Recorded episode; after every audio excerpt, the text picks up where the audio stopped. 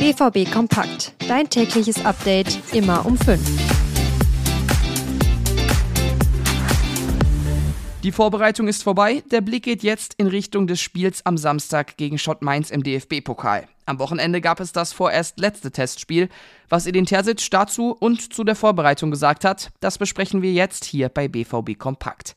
Außerdem geht es unter anderem um den Konkurrenzkampf im Mittelfeld und die Verletztenliste.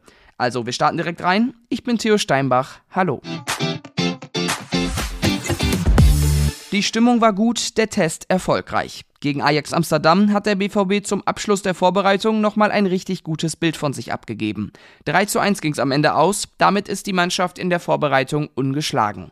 Edin Terzic hat nicht nur die Leistung seines Teams gegen Ajax gefallen, sondern auch die ganze Atmosphäre. Wir haben nicht nur ein schönes Spiel gesehen, sondern halt auch eine tolle Stimmung, sowohl von, von unseren Fans als auch der Support aus, aus Amsterdam. War heute ein sehr gelungener, gelungener Tag. Ja, und endlich wieder ein voller Signal Iduna Park. Das war auch einfach schön. Der Transfermarkt ist ja noch eine ganze Weile geöffnet und es könnte sich auch noch was tun beim BVB. Auf den wichtigsten Positionen hat er sich aber schon gut verstärkt. Benzebaini, Sabitzer und Metscher konnten einige Vorbereitungsspiele machen und haben gegen Ajax alle überzeugt. Terzic ist zumindest zufrieden mit der Entwicklung der Neuzugänge. Haben sich gut eingefügt. Ähm, ich finde, ähm, alle haben richtig gute Aktionen gehabt, sowohl offensiv als auch defensiv und äh, macht auf jeden Fall Lust auf mehr. Und mehr werden sie beweisen können, dann auch in Pflichtspielen, wenn es drauf ankommt. Und ich glaube, zumindest mal zwei Neuzugänge werden auch schon am Samstag gegen Schott Mainz in der Startelf sein.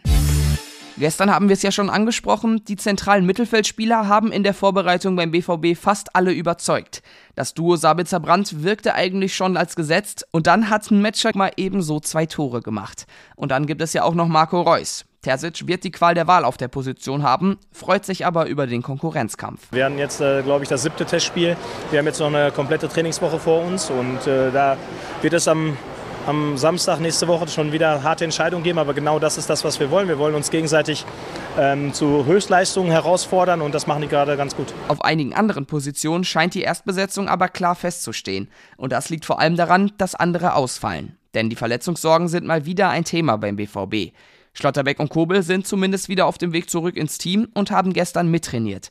Anders sieht das bei Karim Adeyemi aus. Der war schon gegen Ajax nicht im Kader, da hieß es aber noch, es sei eine reine Vorsichtsmaßnahme gewesen. Jetzt hat er eben auch im Training gefehlt. Ob Adeyemi länger ausfällt, ist nicht bekannt. Die Saison geht bald los und es gibt viel zu besprechen. Genau das machen Sascha Staat und Dirk Krampe in der neuen Ausgabe des großen BVB-Podcasts. Der kommt heute im Laufe des Tages raus. Ihr werdet ihn dann auf allen gängigen Audioplattformen und auf YouTube finden.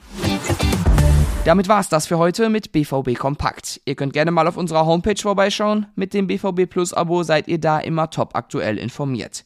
Und sonst freuen wir uns auch immer über Feedback. Bewertet diesen Podcast doch gerne oder schreibt einen Kommentar. Ich bin damit raus und wünsche euch noch einen schönen Tag. Bis morgen.